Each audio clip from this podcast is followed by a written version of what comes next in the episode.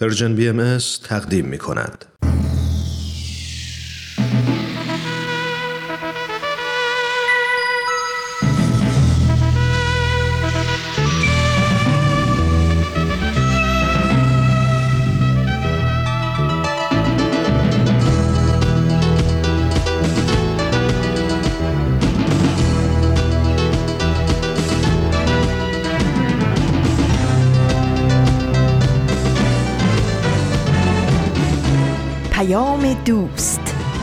برنامه ای برای تفاهم و پیوند دلها.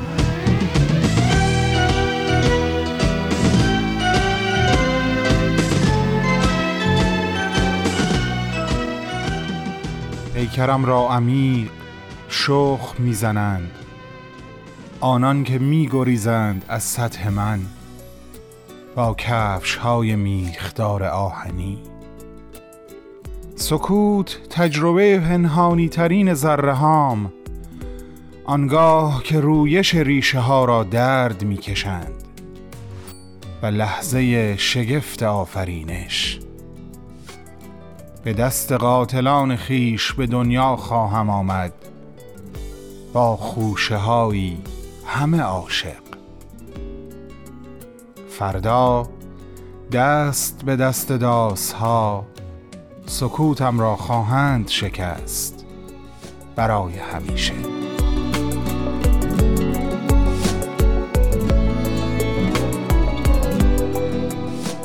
سلام. در شنبه پنجم مهر ماه سال 1399 برابر با 26 سپتامبر 2020 من بهمن یزدانی با افتخار در خدمت شما هستم. در 45 دقیقه پیش رو با مجموعه دیگه از برنامه های شنبه Persian BMS. همگی خوش آمدید عزیزان شعری که در ابتدای برنامه براتون خوندم اسمش هست رویش. از سروده های خودم که سال 1374 نوشتمش. علت انتخاب این شعر رو حتما در طول برنامه براتون خواهم گفت. هرچند فکر می‌کنم. بعد از شنیدن نامه بدون تمر بدون تاریخ امروز خودتون به احتمال زیاد به دلیلش پی خواهید برد. از اینکه امروز هم با برنامه های بدون تمر بدون تاریخ چشمه خورشید و ورقی از خاطرات در خدمتتون هستم خوشحالم. تو این میونه راه عمر یک نگاهی پشت سرت بنداز بهمن. پشت سر. حرفای دلتو توی این نامه ها به اونها پر از یاد و خاطره ها و شادی ها دستیابی ها از آثارشون. خیلی از اون آدم ها دیگه تو این دنیا زندگی نمی‌کنن. تأثیری که روی تو یا بشینی براشون نامه میشه اما در عالم خیال تو می‌تونی اونها رو براشون بفرستی. نامه هایی بدون تمر. بدون تاریخ.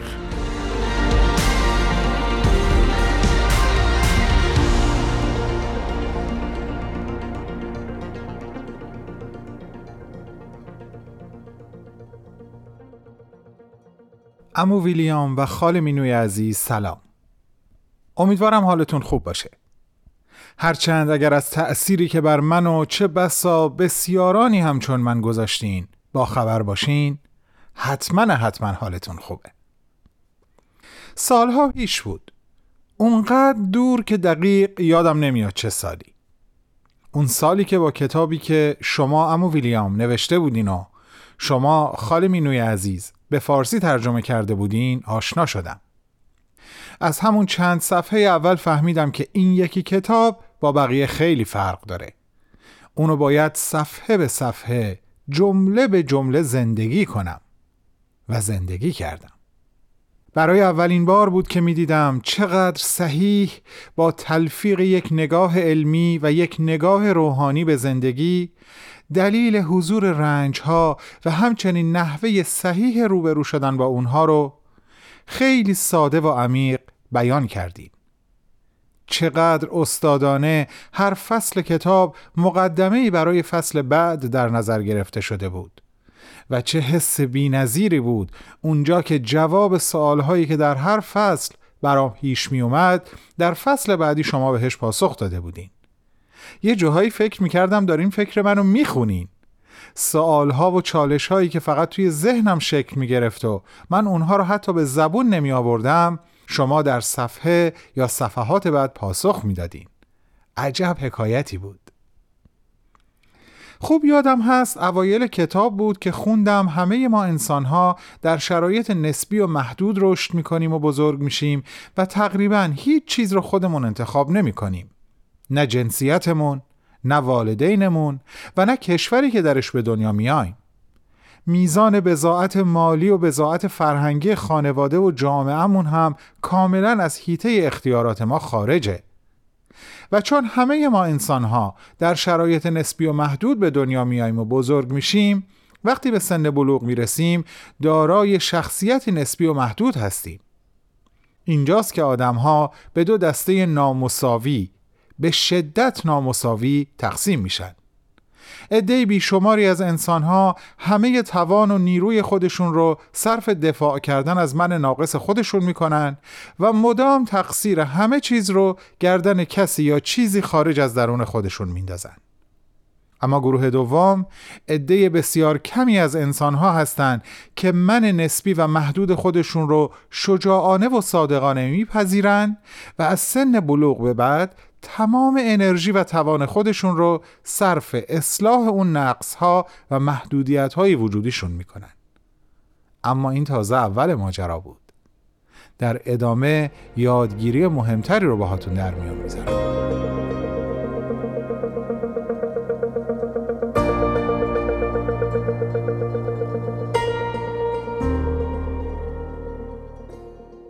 خب عزیزان امیدوارم همراهی خودتون با من رو ادامه بدین تا انتهای برنامه های امروز. دوست دارم قبل از معرفی برنامه بعدی یک کوتاه براتون از قصه ای که پشت شعر رویش هست تعریف کنم. این شعر یادگار خوندن همین کتابی هست که در نامه بدون تمبر بدون تاریخ امروز بهش اشاره کردم. و شما تا اینجا قسمت اول اون رو شنیدین. این کتاب اونقدر نگاه و درک و دریافت من رو نسبت به وقایع و حوادث زندگی تغییر داد که روی شعرهایی که بعد از خوندن این کتاب نوشتم تأثیر موندگاری گذاشت. که خب یکی از اصلی ترین اونها رو براتون خوندم. بعد از خوندن این کتاب فهمیدم چقدر همه چیز در گروه تعریفی هست که ما از همه چیز و همه کس برای خودمون به دست میاریم. چون همه احساسات و عکس های ما از اون تعریف آب می‌خوره و از اون ناشی میشه.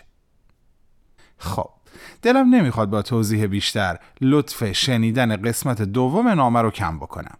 البته الان قرار نیست بریم سراغ قسمت دوم نامه. الان موقع پخش قسمت دیگه ای از برنامه جذاب چشمه خورشید هست که رامان عزیز به همراه جناب بهرام فرید اون رو اجرا می‌کنن. با هم به استقبالش میریم.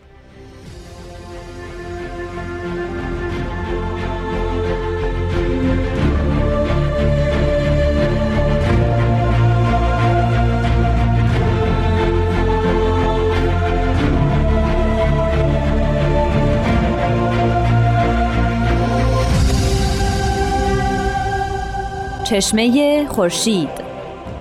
نگاهی به آثار حضرت باب.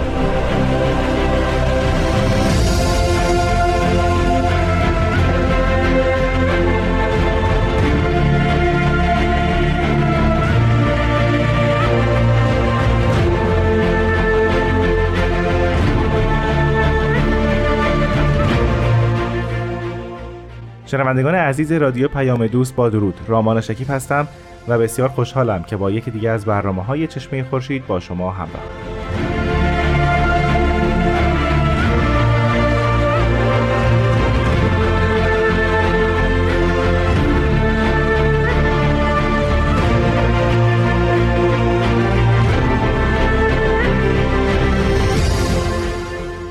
جناب فرید بسیار خوش آمدید به برنامه خودتون چشمه خورشید. وقت شما هم به خیر رامان عزیز و شنوندگان محترم. ما در هفته های اخیر در مورد کتاب بیان هم فارسی و هم عربی از آثار حضرت باب صحبت کردیم. در هفته گذشته در انتهای برنامه در مورد مقام انسان صحبت کردید که در دیانت بابی مقام انسان بسیار جایگاه والایی داره و این سال در ذهن من به وجود آمد که نگاه آین بابی با توجه به این نکته که شما فرمودید به مقام زن چیست؟ آیا در کتاب بیان ما در مورد مقام زنان هم مطلبی می‌بینیم یکی از مهمترین و برجسته ترین نکات در بیان فارسی همین نگاهی است که در مورد زنان شده و حضرت باب اصلا مثل این که صفحه تاریخ رو به گونه دیگری ورق زدن وقتی به این مسئله می‌رسن.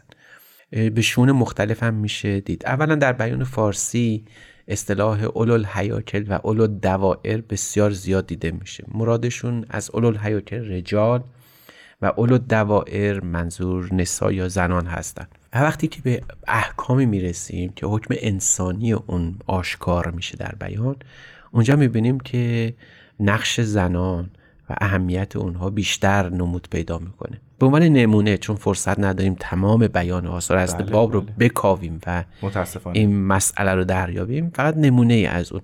در بیان فارسی یه حکم بسیار عجیبی هست که مجازات کسی که عمدن کسی رو محزون می‌کنه ناراحت می‌کنه غمگین می‌کنه. این است که 19 مسقال طلا باید بده و البته در این دنیا در جهان بعد هم خب حکمش بسیار فجی است و بسیار شدیده.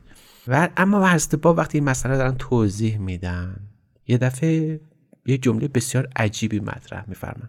و ما این حکم فقط در مورد آقایونه در مورد رجاله اولو ولی بله. وقتی به اولو دوائر یعنی زنان می‌رسه این حکم دو برابر میشه ضعف میشه. یعنی اگه تو قلب زنی رو عمدن برنجونی و بشکنی و محسونش بکنی ببینید یعنی دو برابر این است که تو بخوای یه زنی یه مردی رو ناراحت کنی و اذیت کنی. ببینید حکم نشون میده که از نظر حضرت باب زنان جایگاهی به مراتب بالاتر از مردان حتی دارن. علاق اونجا که به مسئله عواطف می‌رسه. از این حکم ما سوال باید بکنیم که چرا باید در دیانت بابی که پس از دیانت اسلام اومده و اون همه اجحاف در حق زن میشه در دیانت اسلام. البته با نگاهی که امروز ما بله، نسبت بله. مسئله داریم و در اون ایام شاید این احکام اسلامی پابرجا و درست و مطابق با حق مطلب بوده. و به روز بوده. و به روز. اما وقتی می‌بینیم که از اونجا به این نقطه می‌رسیم متوجه میشیم که حضرت باب مثل اینکه تازه به کشف جهان زن پرداختیم. با حضرت باب. یعنی یک, یک موجودی نه بگیم یک جهانی مثل زن مطرح میشه. بعد تقسیم بندی می‌کنن اسماء الهی رو به صفات جلالی و جمالی. در ادامه همین مطلبه در جای دیگه نه در می‌خوام نمونه دیگری بله، رو در عد دیگری. کنم. نمونه دیگری این است که شما اسمای جمالی و جلالی دارید. ببینید وقتی می‌خواید توضیح بدید که علت تقسیم بندی چیست می‌فهمند که جمال و جهان زیبایی و شناخت زیبایی معطوف به جهان زنانه. بله. جهان زنان است. وقتی شما برسید احکام و شریعت و استقلال شریعت می‌رسید احکام احکام مردان است. یعنی مرد و زن جنبه سمبولیک هم در آثار حضرت باب دارن و در بیان فارسی هم هست. شما وقتی به سراغ وحی میرید می‌بینید حامل وحی در دیانت بابی هوریه در شکل زنان است نه در شکل مردانه. یعنی می‌خوام بگم که این تحول بسیار بسیار عجیبی رخ داد در این تمایز. طوری که ما حتی در قرن بیستم همین در قرن گذشته هم ما همچین نگاهی حتی در غرب نسبت به زن نداشتیم و نبوده. و این فاصله شگرفی که الان شما می‌بینید از عهده فقط این جوان 24 ساله برمی اومد که با بیان فارسی سنگ بنای او رو گذاشت و در بقیه احکام هم هیچ فرقی بین زن و مرد قائل نشدن در تمام احکام. حتی در جایی می‌خونیم از حضرت باب می‌فهمن مبادا مبادا در مورد زن به جز دون محبت به جز غیر محبت صحبت نکنید. یعنی هر کاری هست وقتی پای زن مطرح میشه مبادا مبادا اینکه از مهربانی و محبت و وداد یاد نشه. این مضاعف میشه این مسئله وقتی که تربیت اولاد مطرح میشه که در اونجا می‌فهمن که در تربیت اولاد نقش اصلی و نقش اساسی مربوط به زنه. بعدها می‌بینیم تجلی این در آثار حضرت باب به این صورت مطرح میشه که حتی در یکی از آثارشون به عربی مطرح کردن و میفرمایند که غیر ممکنه صلح و آرامش در جهان برقرار بشه مگر اینکه حق زن مقدم و مقام او مرتبت او فراتر از مردان تلقی بشه. بعد می‌بینیم که بعدا هست عبدالبها هم همین نکته رو عنوان فرمودن که صلح عمومی بجز تساوی رجال و نسا ابدا محقق نخواهد شد.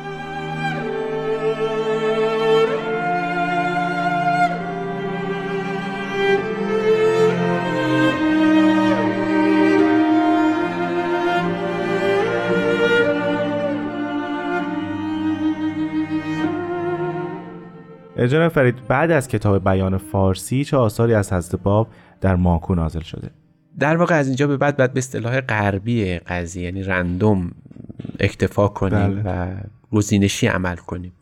می‌خوام از یه توقی بسیار کوتاه و مختصر یاد بکنم که بیشتر از یک پاراگراف نیست که در ماکو نوشته شده و در این اثر عنوان اینطوری شروع میشه. می‌خوام نامه رو شروع کنم. فرمان نیست ما را از قضای حق گله آر ناید شیر را از سلسله. با اینجا رو شروع می‌کنم و بعد میفرمایند که حالا تو سوالی که از من کردی واجبه که به این مراتب توجه بکنی. بسیار بسیار کوتاست. فعلیک به تقوی الله یعنی مهمترین چیزی این است که پرهیزگار باشید. سوای اینکه این نامه مختصره و هزار تا نکته داره اما باید بریم که توصیه حضرت باب در عالم انسانی بیش از اینکه ناظر به احکام باشه ناظر به اخلاق یعنی توجه می‌کنم شما در جلسه پیش فرمودید که رامان عزیز که نحوه زندگی باید چجوری باشه؟ بله. حضرت باب میفرمان شریعت در واقع وسیله است برای کیفیت زندگی است. حتی به صورت شخصی هم دارن پاسخ کسی رو میفرمایند.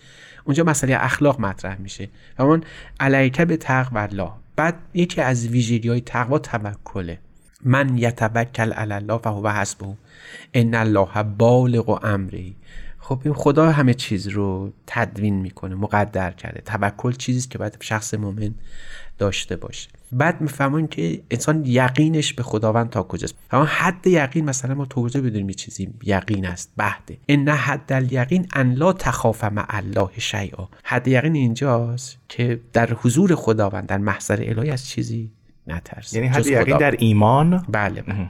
حد یقین اینه. حد رضا چیز؟ و ان حد رضا ان لا تحزن به مفاتک فی فی الحیات دنیا. یعنی چی؟ حد رضای الهی کجاست؟ اینه که در دنیا چیزی از دست دادی محزون نشوید فکر می‌کنم چون فرمودید به صورت رندوم قراره آثار رو معرفی کنیم اثر بعدی چیست؟ یک تفسیری است از حضرت باب در ماکو نوشته شده و این هم بگیم که یکی از با بله. شیوه های نگارشی حضرت باب هم آشنا بشیم. مثلا میفرمایند که جواب سوالاتی که سید 110 در ماکو نوشته شده اصل را کاتب حفظ فرماید. همین عنوانی که الان شما می‌بینید 110 به خاطر چرا عدد به کار رفته شد. برای اینکه انقدر اون ایام مؤمنین در مزان تهدید و آزار بودن که به جای اسم سریح افراد از اعدادی که مترادف با اسم اونها بوده. که منظور سید علی است. بله. علی عددش بروف ابجد خب این که راحت قابل کشف بوده به وسیله دیگران. حالا تا حدودی که می‌شده رعایت کرد انجام شده و رعایت شده. میشه اینجوری فکر کنیم که مشرب اون فرد مشربی بوده که میشناخته. ممکنه که این اتفاق این این حالت هم بوده باشه. بعد می‌فهمن بسم الله الاقدس الامنه و انما البها من الله علی الواحد الاول. بهای خداوند یعنی باز با هست با الله شروع بله. میشه و اینکه این بهای خداوند بر واحد اول یعنی 19 مؤمن اولیه یعنی حروف هی و شخص خودشون بوده. و بعد به شکل فارسی این ما ارسلناک رو حضرت با توضیح میفرمایند این جمله ما ارسلناکه چیست؟ آیه قرآنه. خطاب به حضرت محمد است که ما تو رو فرست ما تو رو نفرستادیم مگر اینکه هدایت و بشارت بدی مردم رو. و حضرت باب اومدن این آیه انا ارسلناکه رو تمام توجه خودشون رو به حرف کاف در ارسلناکه معطوف فرمودن و جذابیت ماجرا این است که این حرف کاف به صورت مستقل مد نظر قرار گرفته. یعنی نباید بگیم تو را نفرستادیم ترجمهش اینه ما ارسلنا یعنی ما تو را نفرستادیم. حضرت باب میفرمایند که اینجور نخونید. بخونید ما ارسلنا کاف رو یعنی کاف رو نفرستادیم. حالا این کاف چی بوده؟ می‌فهمم. این حرف اول کن فیکون.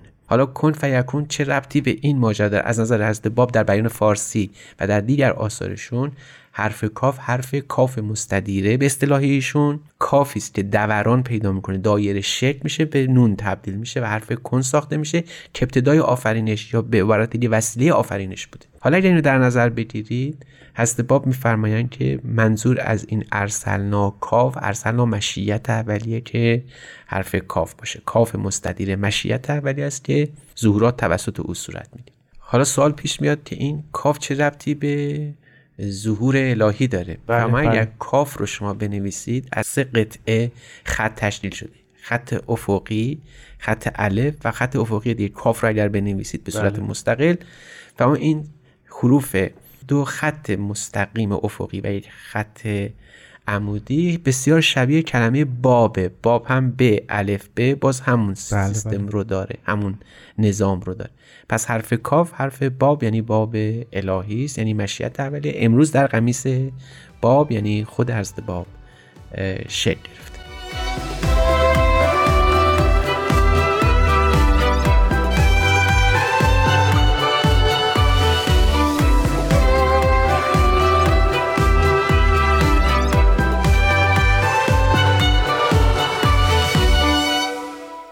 جناب فرید توقیه دیگری که در اینجا معرفی خواهید کرد در بخش انتهایی برنامه ما چیست؟ چون صحبت از زن و مقام اون شد دو تا توقی در خطاب طاهره در ماکو نوشته شده و باز اهمیت شخص طاهره رو مطرح میفهم این دو توقی یکیش با این عنوان شروع میشه بسم الله الرحمن الرحیم الحمدلله الذی یبدع ما یشا به فضله در این توقی که لحن مناجات داره خطاب به خداونده. میفرمای خدا می‌بینی که این زن یعنی طاهره جز خدمت تو و درگاه الهی و عبودیت تو پیشه نکرده. به نوعی شفاعت می‌کنن طاهره رو در نزد خداوند. فرمان تو تاییدش کن در کاری که بر دوش گرفته و بر عهده گرفته. خب طاهره اون موقع در تهران به ایران داره برمیگرده.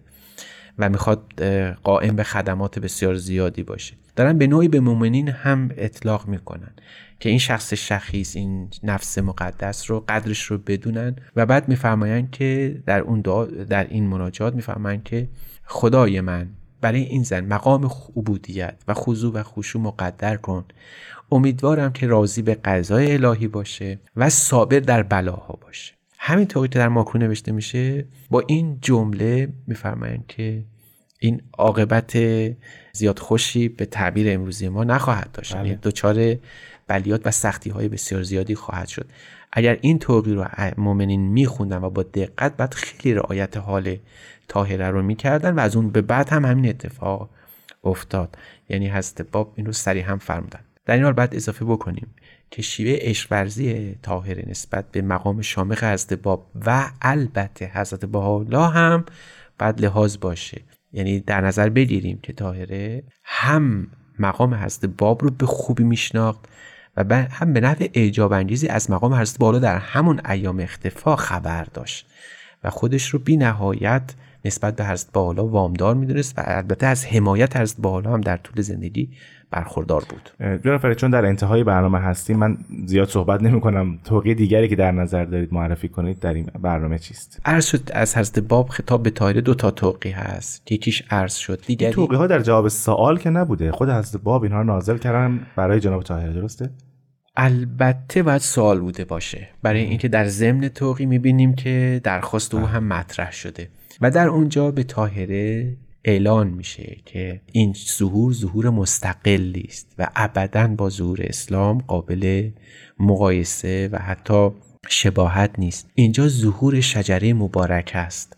در اون میفرمایند که این ظهور الهی همون ظهور شجره مبارکه قدسی است که نه شرقی است نه غربی است. اصلش در زمین و فرعش در آسمان هاست. میفرمایند که بعد اونجا صحبت از اغصان و ثمره ها و افنان و اینها می‌کنن و البته میفهمان چیزی که در قرآن ذکر نشده بود اینجا بعد اضافه بشه این است که اندلیب الهی همامه قدس الهی روی این شجره نشسته و داره نقم سرایی می‌کنه حالا ممکنه که در یک مقام این همامه الهی یا اون کبوتر حق مقام مظهر زور باشه اما در اینجا ممکنه که خود طاهره هم می بوده باشه بله.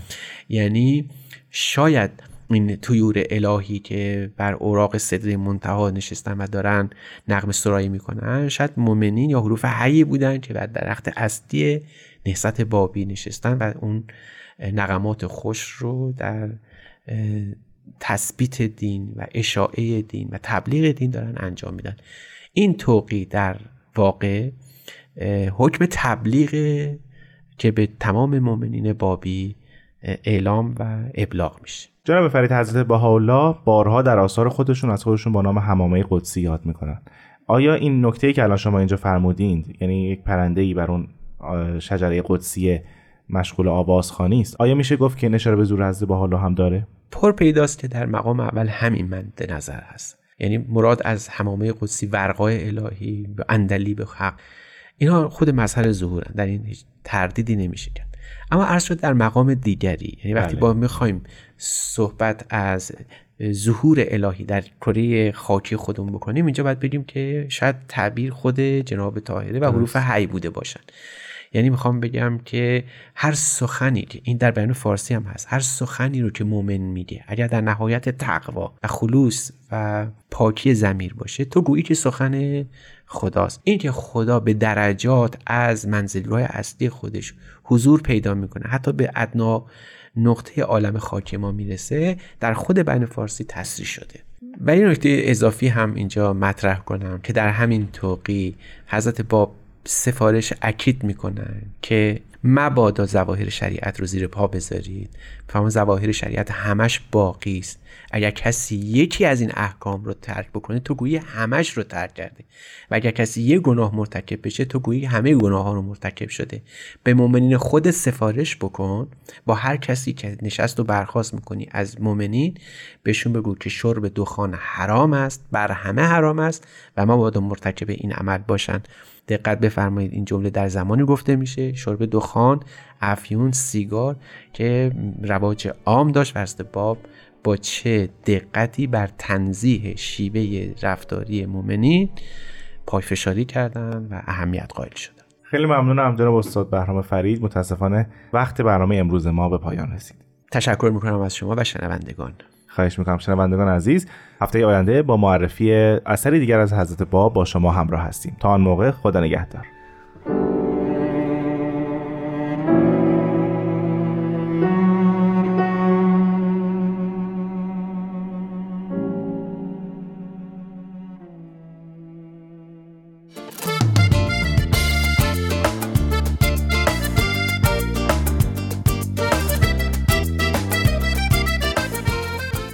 همراهان عزیز Persian BMS.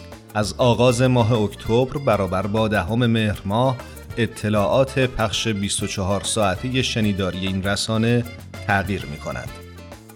شما از این تاریخ به بعد می توانید ما را بر روی ماهواره Hotbird 13 C بشنوید. کافی است که این تنظیمات را در نظر بگیرید.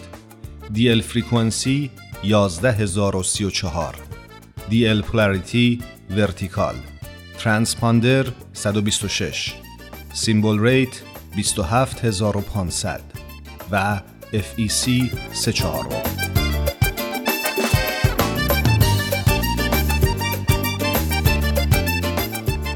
دوستان خوب و عزیز می‌دونم که شنیدن خاطرات حقیقتا شیرینه. پس از سهیل کمالی عزیز تشکر می‌کنیم که هر شنبه دفتر خاطراتش رو با ما ورق می‌زنه و قسمت های از اون رو با همون به اشتراک می‌ذاره. حالا این شما و این قسمت دیگه ای از ورقی از خاطرات. شما می‌تونید بخش های مختلف این برنامه رو در تارنما، شبکه های اجتماعی یا تلگرام Persian BMS دنبال بکنید.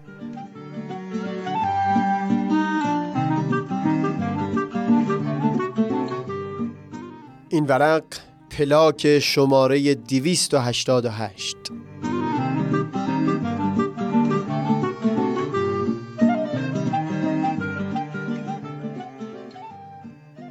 دو هزار و صد و نود روز. حتی فکر کردن به اون نفسگیره از جشن عروسی پسر خالم میلاد با فوجان تنها یک ماه و نیم گذشته بود که هر دوشون دستگیر شدن.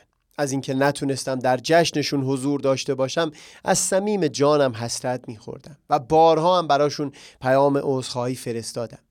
امروز خبر رسید که میلاد به شش سال و فوجان به چهار سال حبس محکوم شدند.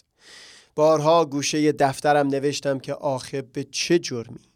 شش سال حبس یعنی دو هزار و صد و نود روز. یک لحظه فکرش رو بکنید. چند روز پیش صبح که از خواب بیدار شدم به جای چای یک گیاه کوهی دیگه به نام پشموک که مورد علاقه ما لورهای اهل بوی رحمت هست دم کردم و چندین استکان سر کشیدم. بین راه که سمت دانشگاه می‌رفتم گوش سپرده بودم به آهنگ رویا با صدای شکیلا. دانشگاه که رسیدم با چند تا از دانشجوها توی فضای باز نشستیم و مفصل از داغترین مطالب این ترم گذشته بحث کردیم.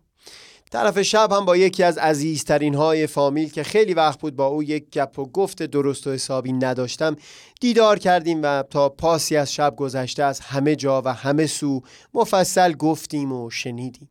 امروز وقتی خبر این حکم به گوشم رسید به این فکر فرو رفتم که در تمام مدت شش سال حبس یعنی 2190 روز میلاد از همه این لذت ها که من برشمردم محروم خواهد بود. نه خبری از دم کرده پشموک هست نه خبری از جاده و آهنگ شکیلا نه گب زدن ها تا پاسی از شب گذشته. 2190 روز صبح و ظهر و شام یک منظره یک صحنه یک تجربه. تنها چیزی که داخل زندان یا بیرون از زندان برای میلاد تفاوتی نمی داشت یکی از لذت هایی بود که ازش یاد کردم. لذت رفتن به دانشگاه و گفتگو و بحث آزاد داشتن با سایر دانشجوها. بهایی بودن در خاک سراسر پاک ایران عزیزمون مساوی هست با محرومیت از تحصیلات عالیه و حضور در دانشگاه. در این یک مورد داخل زندان و بیرون از زندان برای میلاد هیچ فرقی نمی داشت شش سال برای قاضی فقط دو کلم است. در مجموع پنج حرف.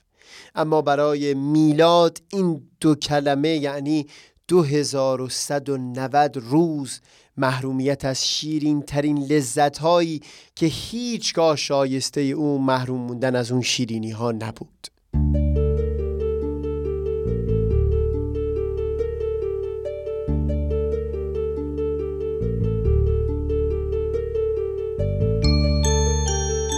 این چیزی که از روی دفتر تعریف کردم در واقع متنی بود که دقیقا همون شب که حکم قاضی صادر شده بود توی دفترم نوشتم. چند روز بعدش نظرات دو سه هزار نفر از هموطنهای ایرانی توی رسانه های اجتماعی باعث شد ده یازده صفحه توی دفترم چیزها بنویسم. به این فکر می کردم که در میدان نبرد اون فرد که از این سو تفنگ رو به سوی آدمی در جبهه مقابل نشانه رفته او رو فقط نقطه سیاه متحرکی می‌بینه که باید اطمینان حاصل بکنه بعد از شلیک گلوله دیگه از جای خودش حرکت نمی‌کنه. در سنگر روبرو اما اون نقطه سیاه انسانیه که همین الان با دوستانش داره درد دل می‌کنه درباره امیدی که به پایان جنگ بسته. انسانی که چه بسا فرزندانش در خانه اومدنش رو انتظار می‌کشن و لابد مادرش و پدرش چایشون رو تلخ می نوشن تا باز دوباره روزی برسه که فرزندشون لحظات رو براشون شیرین بکنه. گمان می کنم در طول زندگی ما آدم ها هیچ چیز به ارزشمندی همون لحظاتی نیست که بر اثر یک تحول بوداوار این نقطه های سیاه متحرکی که دور و بر ما هستن تبدیل میشن به یک انسان با همه پیچیدگی ها و عواطف انسانی. شبیه حس اون زندانبان که تا دیروز در نظر او زندانی ها یک تعداد پلاک بودن با شماره های مختلف. تا اون روز خاص که بالاخره نشست پای گپ های زندانی شماره 288 داستان زندگی همون یکی رو که شنید دید هرگز نمی‌تونه هیچ زندانی دیگری رو به چشم یک شماره ببینه.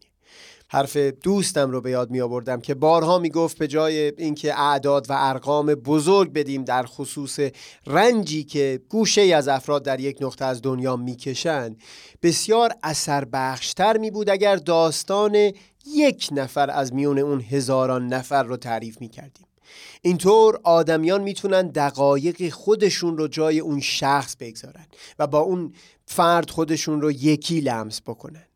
اون چند روز این برای من هدف بزرگی شده بود که به شمار این داستانها که در زندگی من به اون نقطه های سیاه معنا ببخشه اضافه بکنم. از پس اندکی تعمل بر خودم معلوم شد اینکه من توی دفترم یا رسانه های اجتماعی فقط درباره میلاد نوشتم واقعا نه به این خاطر بوده که اون دهها بهایی دیگر که مثل او تنها و تنها به جرم بهایی بودن در زندان به سر می بردند و یا سایر زندانیان عقیده دردی کمتر از میلاد تحمل می کنند. من اگه از میلاد نوشتم چون با او بزرگ شدم. سالهای کودکی و نوجوانی رو با او به سر بردم. ده ها بار با هم در دل طبیعت نورآباد فارس کوههای چنارشای جان روزها با هم هیزم جمع کردیم تا بتونیم طرف شب یه آتیش بزرگ درست کنیم چهار تا استکان چای تشی بخوریم و دور آتیش با دوستان گپ بزنیم. صدها نفر از بهایان ایران که همکنون در بند به سر می‌برند یا اونها که همچون من فقط به خاطر باورمند بودن به یک دیانت از ورود به دانشگاه در ایران محروم شدن یک یکشون داستانی دارن که شاید اگر زندانبان به اون گوش می سپرد دلش توهی می شد از نفرت همه زندانی ها هدف از زیستن ما آدم ها گمان می کنم چیزی نباشه مگر همون لحظه هایی که یک واژه بیمعنا نامی یا چهره که تا دیروز هیچ حسی را در دل ما بر نمیانگیخت از پس شنیده شدن داستانش در یک دم تبدیل میشه به یک راز پر از دهها پیچیدگی پر از فرازها و نشیبهای بیشمار.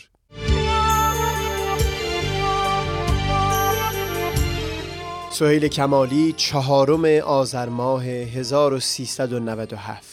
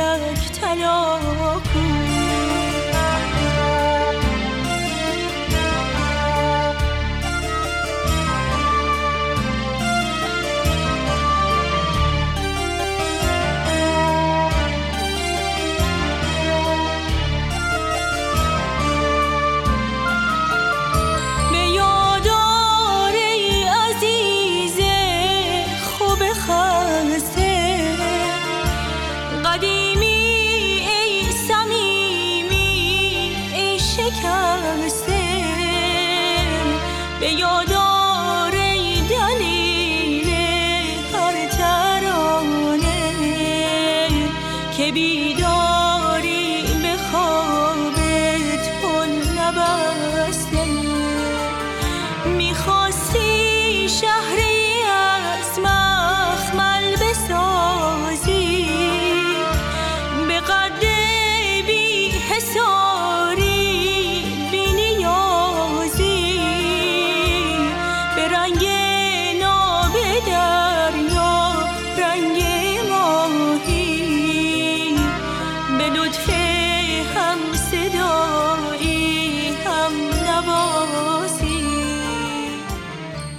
عزیزان پرمهر من بهمن یزدانی کماکان با خوشحالی و فروتنی در خدمت شما هستم. امیدوارم ورقی از خاطرات امروز هم براتون دلنشین بوده باشه. اما نوبتی هم که باشه دوباره نوبت نامه خودمونه. قسمت دوم بدون تمر بدون تاریخ امروز.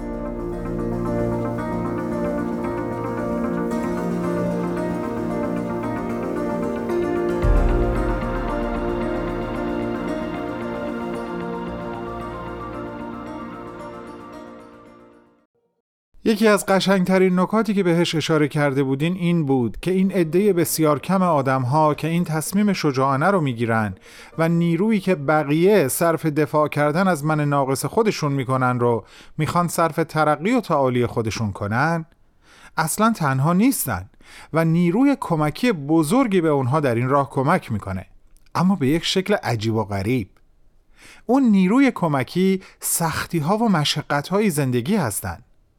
اونها به این دلیل سر راه ما قرار می‌گیرن تا ما رو متوجه نقاط ضعف وجودمون بکنن. مثلا اگه یک نفر یک بدی در حق ما بکنه که ما خیلی ناراحت بشیم و نتونیم دلمون رو از این ناراحتی و از اون فرد صاف بکنیم این نشونه ای هست که به ما میفهمونه فضیلت بخشش در وجود ما نیاز به رشد بیشتری داره و ما روی این مسئله متمرکز میشیم و سعی می‌کنیم این فضیلت رو در خودمون رشد بدیم. وای اونقدر حرف زیاد دارم که فرصت این نامه اصلا نمی‌تونه حتی نصف حرفام رو هم تو خودش جا بده. اما از فرصت کم باقی مونده استفاده می کنم و اون چرخه معرکه که توی کتابت ازش صحبت کردی و نامش رو چرخه روحانیت گذاشتی به خودم به شنونده های عزیزمون حتی به خود شما و خاله مینو یادآوری می کنم این که عکس عمل آدم ها در برابر عملی که ما انجام میدیم باعث یک معرفت جدیدی از ما در ما میشه. اون معرفت مقدمه یک نیت هست برای ایجاد یک تغییر.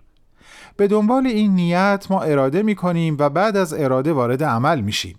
این عمل جدید ما عکس عمل جدید اطرافیانمون رو به دنبال میاره عکس عملی که لزوما خوب و زیبا و تشویق کننده نیست. اما هر چی که هست موجب معرفت تازه و اون معرفت تازه موجب نیت تازه میشه. نیت تازه اراده و اراده تازه عمل تازه‌ای برای ما به ارمغان میاره و این چرخه آروم آروم در زندگی ما به حرکت در میاد. یادم نظرت این بود که در ابتدا حرکت این چرخه کند هست اما به مرور حرکتش به قدری سریع میشه که ما به ناگهان با انفجاری از پیشرفت های روحی، روانی و روحانی روبرو میشیم. و این تعریف تازه‌ای بود که تو امو ویلیام ویلیام هاچر عزیز و بزرگوار در کتابت با نام مفهوم حیات روحانی به ما ارائه کردی. دست مریزاد. همیشه ممنونتم. خاله مینو مینو ثابت نازنین. اگه شما این کتاب رو به فارسی ترجمه نمی کردی امروز من و خیلی های دیگه از دونستن این حقایق و از بکار بستن اونها در زندگیمون محروم بودیم. پس از صمیم قلب از زحمتی که کشیدی هم از طرف خودم هم از طرف شنوندگان Persian BMS ازت تشکر می‌کنم حتی از طرف اونهایی که هنوز این کتاب رو نخوندن و ممکنه بعد از شنیدن این نامه دلشون بخواد که برن پیش پیداش کنن و مثل خودم کیف کنن باهاش. ویلیام هاچر و مینو ثابت عزیز و بزرگوار. با عشق و احترامی جاودانه به پیشگاه هر دوی شما. بهمن و همه شنوندگان با وفای Persian BMS اما در عالم خیال تو می‌تونی اونها رو براشون بفرستی. نامه هایی بدون تمبر. بدون تاریخ.